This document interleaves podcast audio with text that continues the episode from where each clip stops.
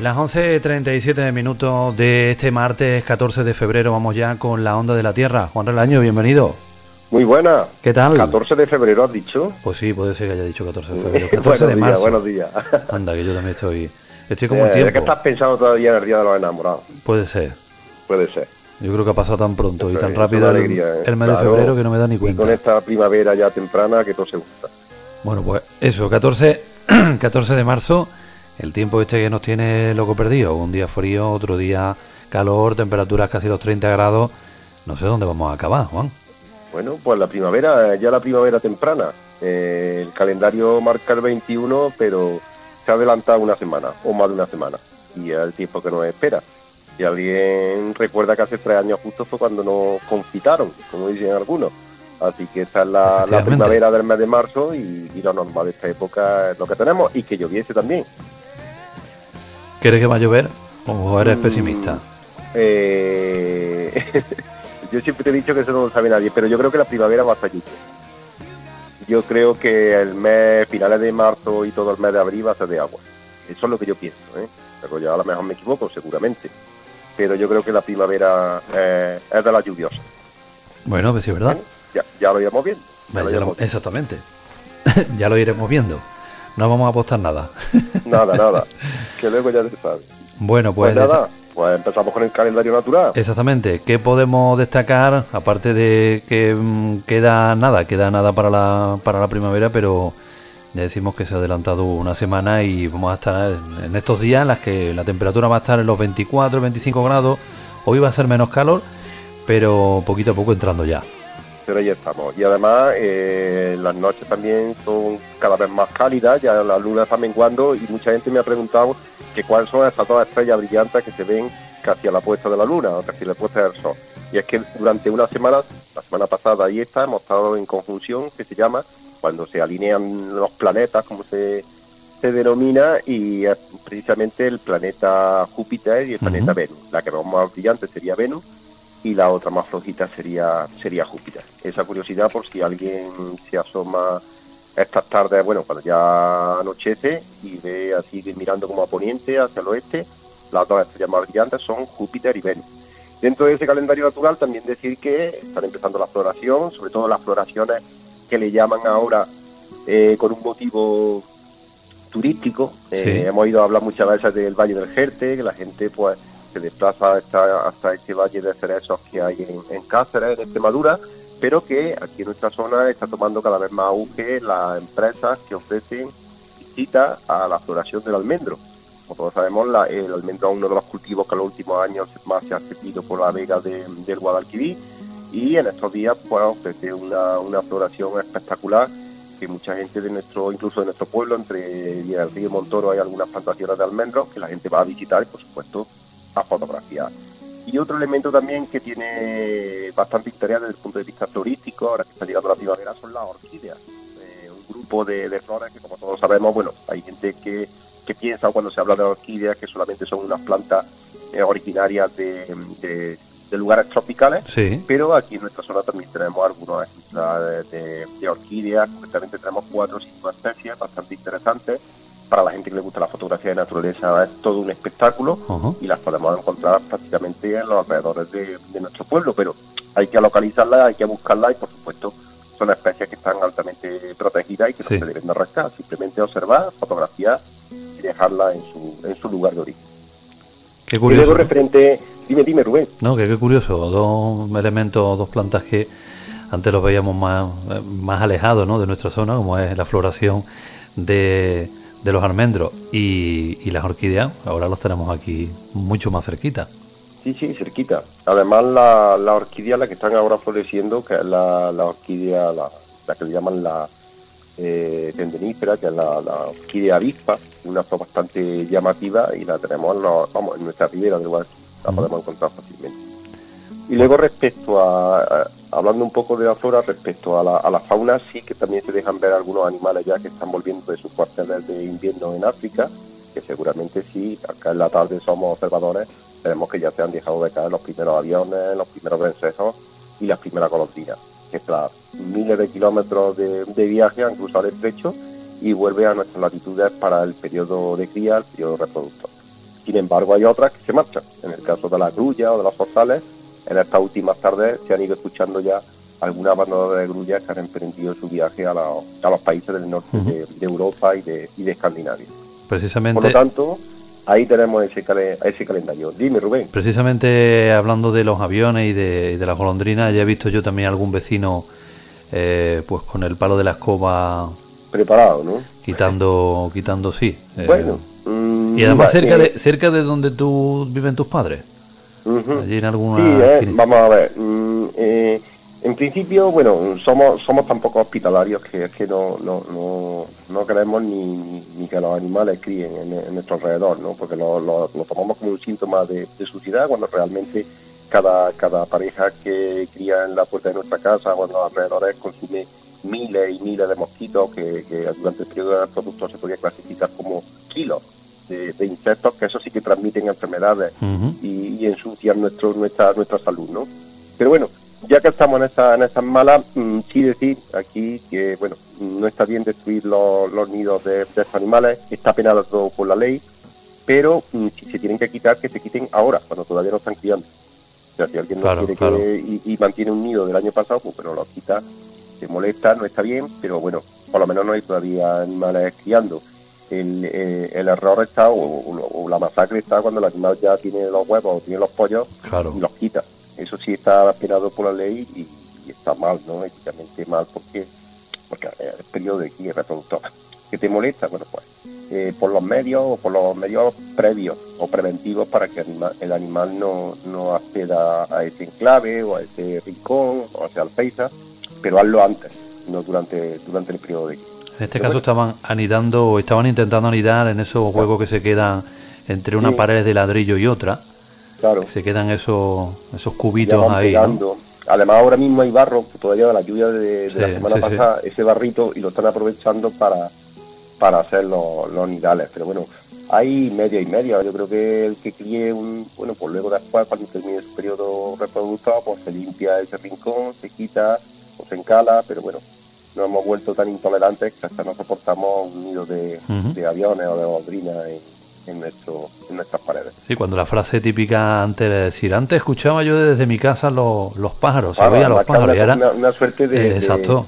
De, de, ¿cómo te diría yo? Como una especie de privilegio, ¿no? Es decir, eh, cuando un ave ha escogido mi, mi casa o mi vivienda para anidar, es porque mi casa o mi vivienda está ubicada en una orientación o en un enclave o en un sitio ideal, ¿no? De, temperatura, de resguardar del viento, a favor de, la primera luz del sol, o sea, cuando cuando un animal escoge nuestro nuestra nuestra casa para anidar es porque es ideal para él y por supuesto es ideal para nosotros, porque de eso entiendo mucho más, estoy seguro.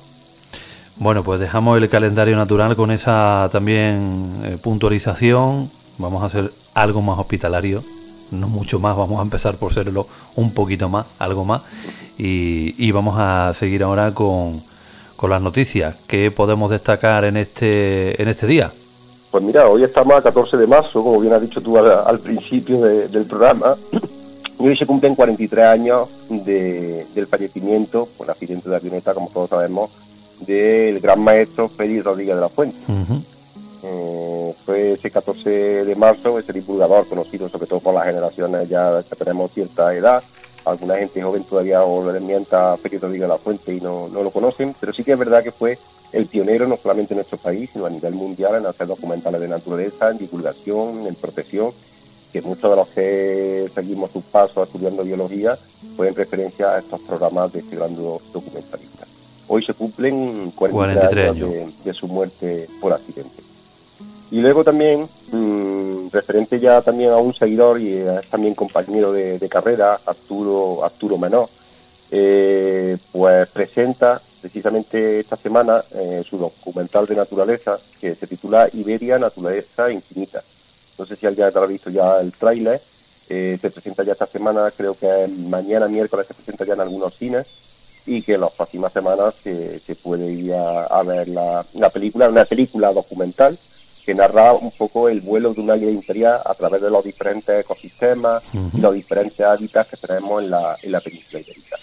Es un espectáculo, porque además Arturo es ya su tercera película, cuenta con un equipo de, audiovisual tremendo y también con experiencia de, muchos años y, recomiendo, eh, iremos dando también en sucesivas semanas información sobre esta película, el que pueda ir a verla en los, cines, bueno, supongo que primero llegará a los cines de, Córdoba, de Córdoba y luego ya a los de Andújar y si alguien quiere ver el tráiler, pues que ponga Iberia, Naturaleza Infinita y el tráiler vale la pena. Uno de, los, de las tomas del, del tráiler está justamente en el, puente de la Donada de, Montoro.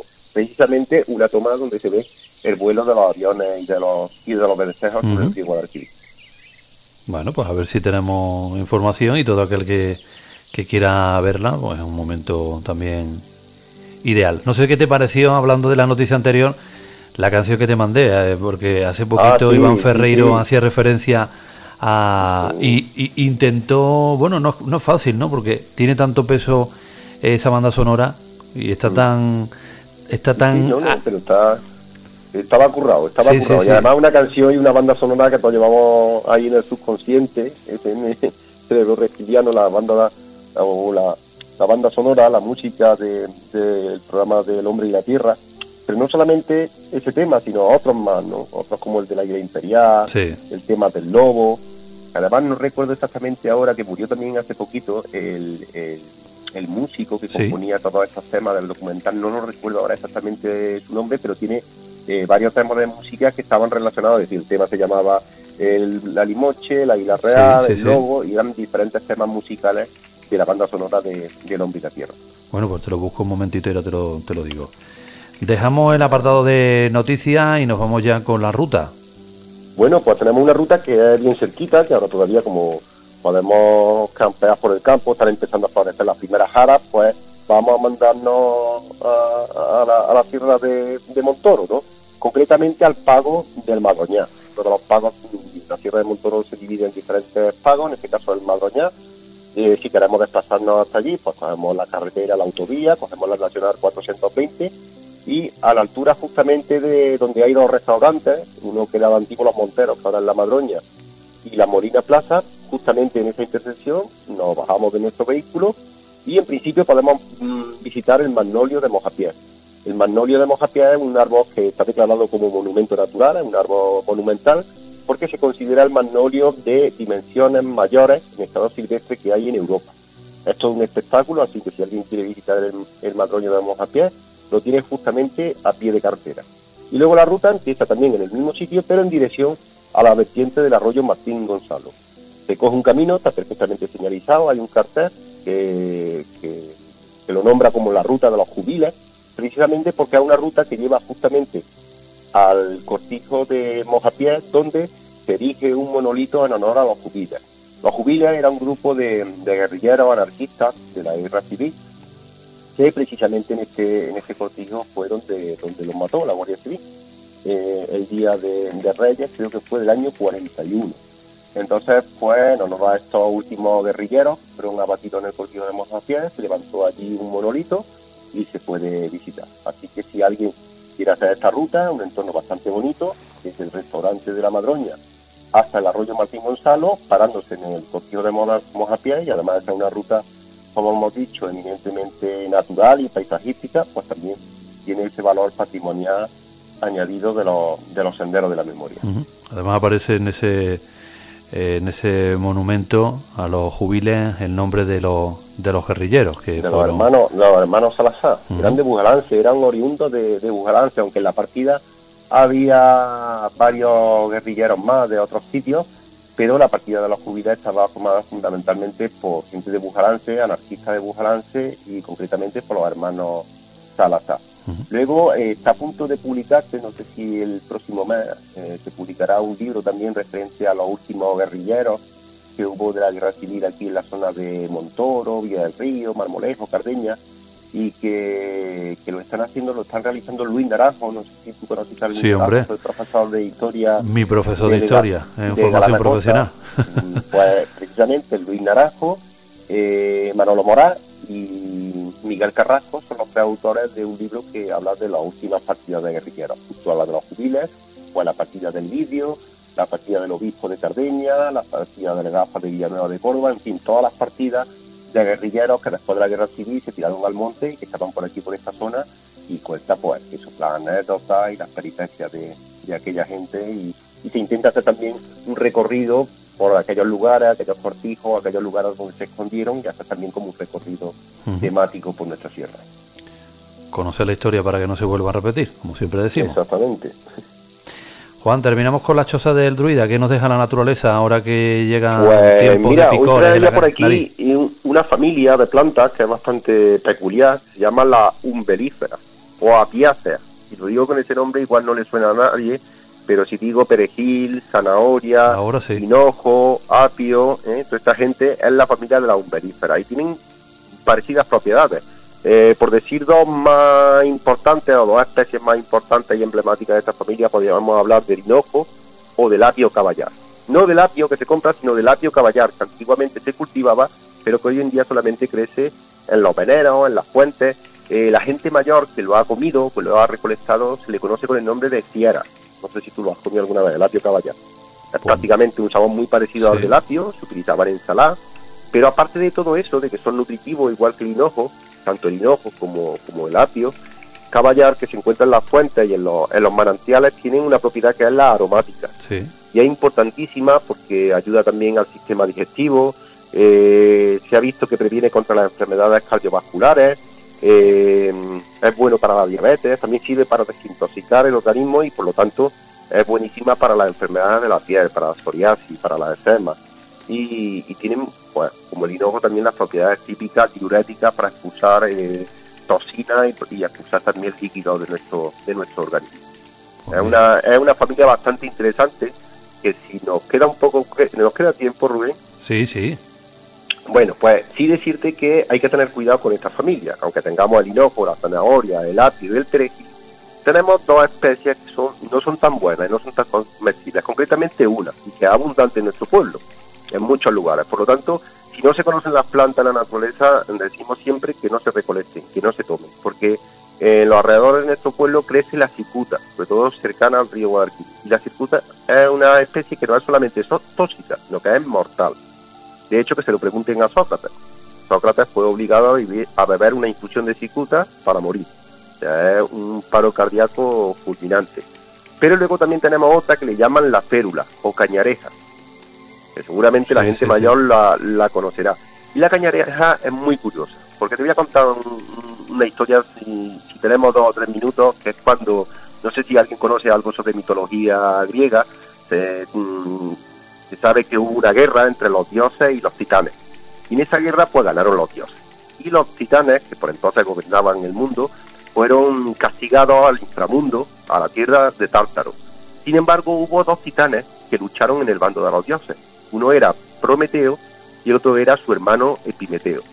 En agradecimiento por haber luchado en el bando de los dioses, Zeus le concedió a Prometeo y Epimeteo el, darle o el otorgarle a las criaturas vivientes los dones que, había en la tierra. Por lo tanto, a Epimeteo le correspondió estas garras, las plumas, la visión, todo, todos esos regalos se los dio a los animales. Sin embargo, a Prometeo le correspondió crear del humilde barro un ser que fuese semejante a los dioses. Y Prometeo, ¿quién creó? Creó al ser humano. Eso ya nos suena un poco con lo de la Biblia, ¿no? no hacemos nada más que también copiar algo de la mitología griega. Cuando Prometeo crea al ser humano, el ser humano, Zeus, le castiga diciéndole que su aspiración de, estos, de pequeñas personas que habían nacido del barro era adorar a los dioses y temer a los dioses. Sin embargo, Prometeo tenía otros otros proyectos para el ser humano, que al fin y al cabo eran ya su hijo lo había creado él del barro. Entonces Prometeo cogió un día, le robó el fuego a los dioses del Olimpo y se lo entregó al ser humano. Enseñó al ser humano a, hacer el fuego. Como castigo por esta ofensa, Zeus lo que hizo fue castigar a Prometeo, lo encadenó en una montaña y por la noche, le, por el día, la, la, águila, la alimaña le comían las entrañas y durante la noche Prometeo volvía a regenerar su herida y volvía otra vez a, a hacer a vivir y sucesivamente al día siguiente le volvían a comer otra vez la entraña y así sucesivamente. Por eso fue el castigo de, Prometeo, por concedernos a nosotros el fuego divino. Y ahora me dirás tú, bueno, ¿y por qué me cuenta todo el rollo este Juan de Prometeo, Epimeteo y la, y la águila y las vísceras? Pues Antigua Grecia, vamos. porque se cree que eh, donde Prometeo, cuando robó el fuego divino, donde guardó ese fuego divino fue en la cañareja, en una vara de férula de cañareja, que tiene por dentro como una especie de esponja, y en ese interior fue donde guardó Prometeo el, fuego divino. De hecho, antiguamente, cuando no existía la escayola, cuando se, se partía una pierna o se partía un brazo, la estructura de la férula era la que se ponía para entablillar esa extremidad. De ahí viene el nombre de férula, de la planta de la férula. Bueno, pues ya hemos conocido el porqué algo, de esa algo Exactamente. Eh, bueno, pues con, con este eh, gran benefactor de la humanidad, ¿no? Prometeo. Y además había una canción de Extremoduro por ahí también que se llamaba así, Prometeo. No, son para Prometeo, me dice siempre que la veo. A ver si me la pone algún día, Rubén, que no sea todo reggaetón. Sí, no, no, no. Antón García Abril era el compositor del hombre Exactamente, ese era el de, el de Díaz de la Fuente. Exactamente, Antón García. Pues mira, eh, no sé, si quieres que te ponga la humanidad y la tierra de Iván Ferreiro o, la que tú me acabas de... Pon la que te apetezca, Rubén. la que te apetezca a ti. De extremo duro. Venga, Prometeo de extremo duro. Cuídate, Hasta dentro de 15 días. Nos vemos, un saludo, hasta luego.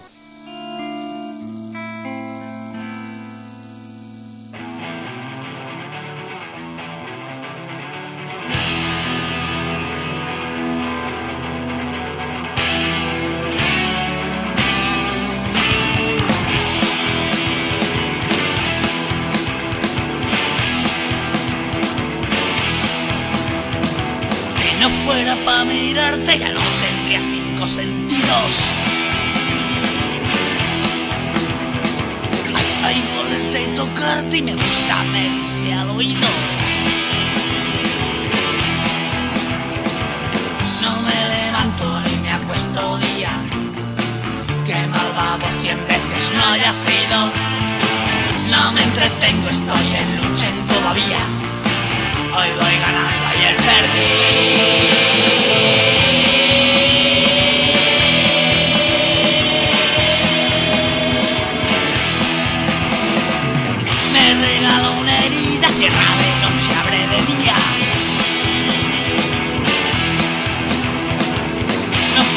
Prometeo me siempre.